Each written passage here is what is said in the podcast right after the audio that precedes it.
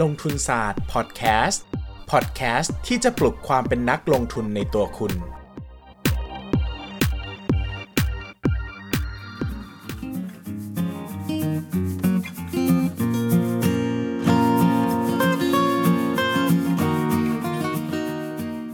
วัสดีครับ ยินดีต้อนรับเข้าสู่รายการลงทุนศาสตร์พอดแคสต์รายการที่จะชวนทุกคนมาพัฒนาความรู้ด้านการเงินและการลงทุนไปด้วยกัน วันนี้นะครับเราก็จะชวนทุกคนมาพูดคุยกันในหัวข้อที่เออผมชอบมากๆเลยนะครับ ก็เป็นหัวข้อที่บอกว่า หุ้นที่ได้รับผลกระทบจาก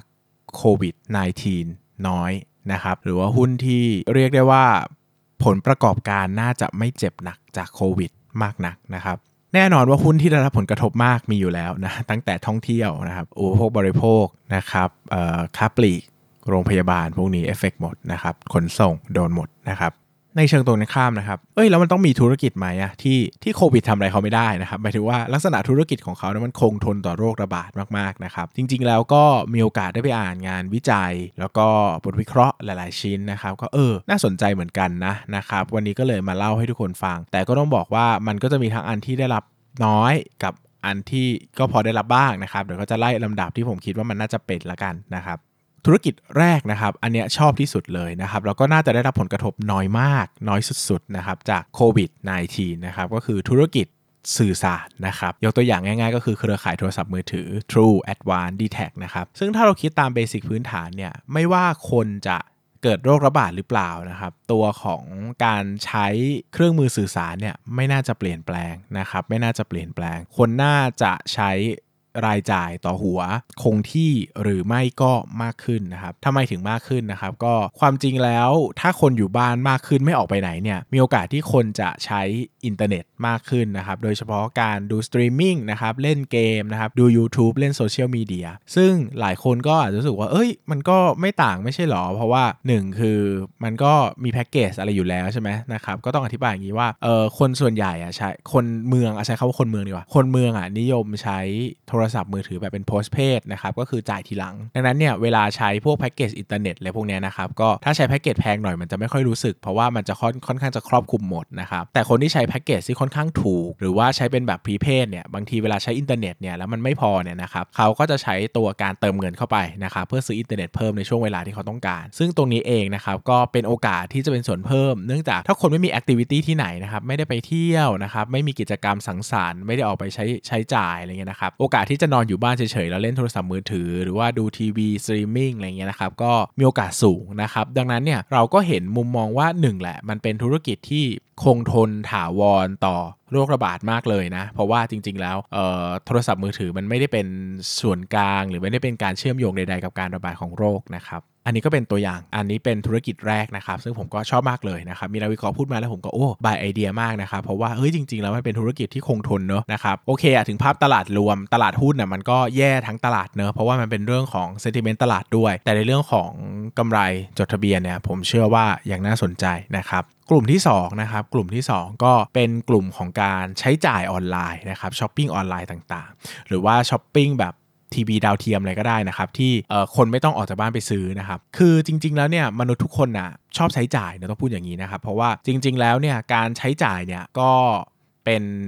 เป็นเรื่องธรรมดาของมนุษย์นะครับเพราะว่าเวลามนุษย์ใช้เงินเนี่ย สารโดปามีนมันจะหลั่งนะครับมนุษย์จะรู้สึกฟินนะครับเวลาแบบได้ช้อปปิ้งเนี่ยมันช้อปปิ้งนะใช้จ่ายแบบอะไรที่ treat ตัวเองเนี่ยคนจะรู้สึกฟินจะมีความสุขนะครับดังนั้นเนี่ยการจับจ่ายใช้สอยเนี่ยเป็นเรื่องพื้นฐานที่ความจริงบางทีก็ไม่ได้ปฏิเสธได้ง่ายนักนะครับแต่ด้วยภาพรวมของภาพรวมของการระบาดของโรคเนี่ยอาจจะทำให้การออกไปนอกบ้านเนี่ยมันน่าสนใจน้อยลงนะครับเพราะว่าก็กลัวติดโรคนู่นนี่นั่นใช่ไหมครับดังนั้นเนี่ยตัว แพลตฟอร์มต่างๆเนี่ยก็มีโอกาสมากขึ้นที่จะได้รับความนิยมนะครับ เช่น ช่องทางบริษัทที่มีการซื้อขายออนไลน์เป็นหลักนะครับ ซึ่งแน่นอนว่าถ้ามองในภาพรวมเนี่ยผมก็ยังเชื่อว่าภาคบริโภคก็น่าจะยังอ่อนแอลงนะครับแต่บริษัทที่มีให้ซื้อขายออนไลน์ด้วย หรือว่าเป็นแพลตฟอร์ม การช่องทางการซื้อขายต่างๆเนี่ยก็ยังมีโอกาสที่เราจะได้เห็นการลดลงของกำไรที่เชื่องช้านะครับหรือว่าอาจจะได้รับผลดีด้วยซ้ำนะครับแต่ก็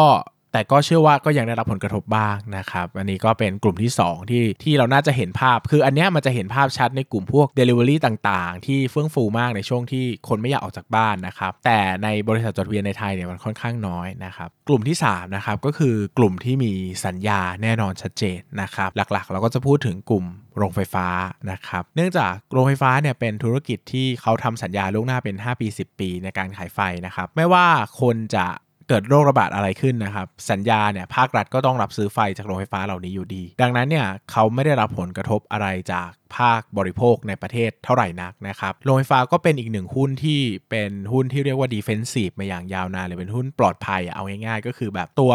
โครงสร้างของรายได้แล้วก็กำไรของของเขานะครับ ก็ได้รับผลกระทบน้อยจากสภาวะเศรษฐกิจน้อยมากนะครับ แต่อีกเรื่องหนึ่งคือราคาหุ้นนี่ก็คืออีกเรื่องนะครับ ถ้าราคาหุ้นมัน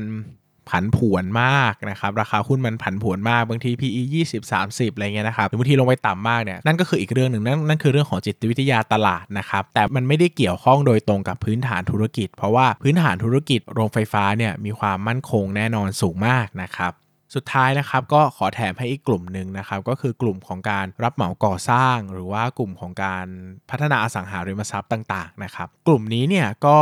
ได้รับผลกระทบค่อนข้าง น้อยเหมือนกันนะครับ โดยเฉพาะกลุ่มรับเหมาก่อสร้างนะครับ เนื่องจากจริง ๆ แล้วเนี่ยก็เป็นกลุ่มที่ไม่ได้พึ่งพิงการบริโภครายย่อยเท่าไหร่นักนะครับ โดยเฉพาะพวกกลุ่มรับเหมาก่อสร้างที่เน้นไปก่อสร้างในโครงการใหญ่ ๆ โครงการสาธารณูปโภคพื้นฐานของประเทศที่มีภาครัฐเป็นลูกค้านะครับ เนื่องจากปีนี้เนี่ยเราเจอการเบิกจ่ายงบประมาณล่าช้ามาหลายเดือนแล้วนะครับ ดังนั้นเนี่ยอันนี้เป็น แนวโน้มที่ดีนะครับ ว่าถ้าภาครัฐเบิกจ่ายได้เนี่ยคนที่ได้ประโยชน์ก็จะเป็นต้นน้ำเหล่านี้นะครับก็คือพวกรับเหมาก่อสร้างต่างๆ ที่เขาจะได้รับเงินจากภาครัฐ หรือได้รับโครงการใหม่ๆจากภาครัฐ ซึ่งแน่นอนว่าเวลาเกิดโรคระบาดเนี่ยก็ไม่ได้รับผลกระทบโดยตรงกับธุรกิจเหล่านี้นะครับเพราะว่าเขารับเหมาเป็นต้นน้ำเป็นหลักนะครับยังไม่ไปถึงภาคบริโภคที่ส่งผลกระทบต่อคนจริงๆนะครับภาคบริโภคจริง ๆ นะครับ โดยเฉพาะกลุ่มที่เน้นโครงสร้างพื้นฐานทั้งหลายที่เป็นมิชชั่นหลักของภาครัฐนะครับ ก็ค่อนข้างจะได้ผลกระทบน้อยเลย เพราะว่าจริง ๆ แล้วเนี่ยคนที่ใช้จ่ายในในกลุ่มธุรกิจนี้คือ government นะครับก็เป็น government spending ก็คือภาครัฐนั่นเองนะครับไม่ได้เกี่ยวกับ consumption ในประเทศ ดังนั้นคนจะมีรายได้น้อยลง หรือว่าจะจ่ายใช้สอยน้อยลงเนี่ยกลุ่มเหล่านี้นะก็ไม่ค่อยได้รับผลกระทบเท่าไหร่นะครับดังนั้นก็กลายเป็นว่ากลุ่มรับเหมาก่อสร้างก็ดูเป็นอีกกลุ่มหนึ่งที่มีน่าสนใจขึ้นมาในช่วงเวลาแบบนี้นะครับดังนั้นก็เป็นว่า ก็หลักๆ3กลุ่มแล้วกันนะครับ ก็คือ 1 ก็คือกลุ่มของสื่อสารนะครับ 2 ก็คือกลุ่มของ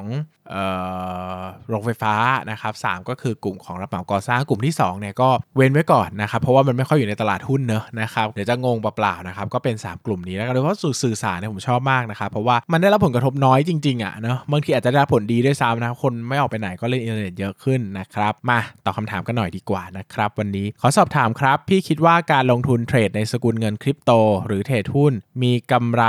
หรือยากง่ายกว่ากันครับ ก็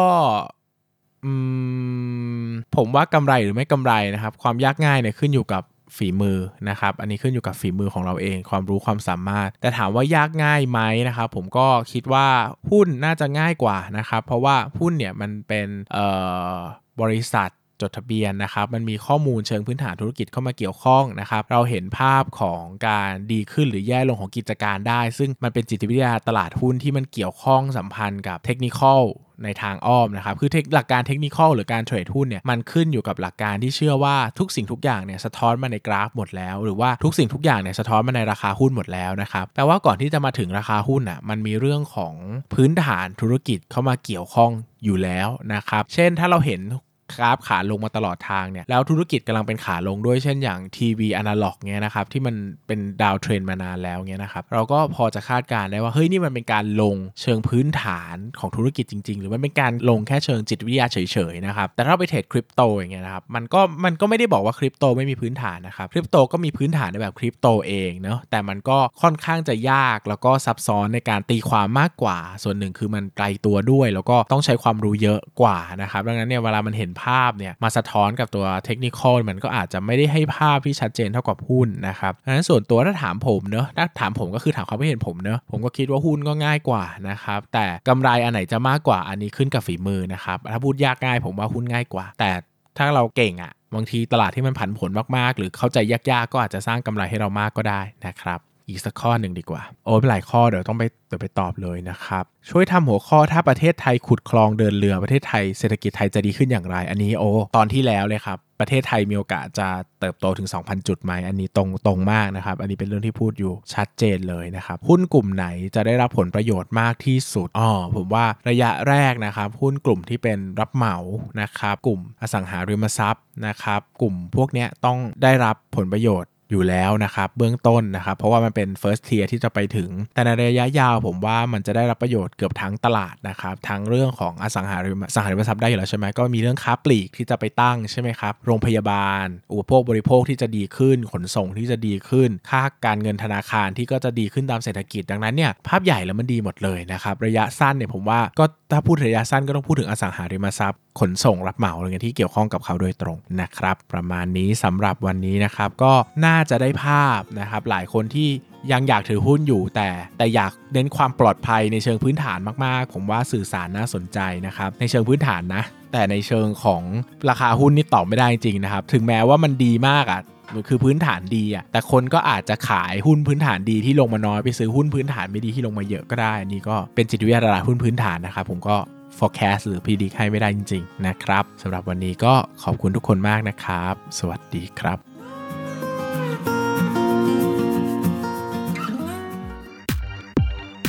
อย่าลืมกดติดตามลงทุนศาสตร์ในช่องทางพอดแคสต์เพลเยอร์ที่คุณใช้ แล้วกลับมาปลุกความเป็นนักลงทุนกันใหม่ในลงทุนศาสตร์พอดแคสต์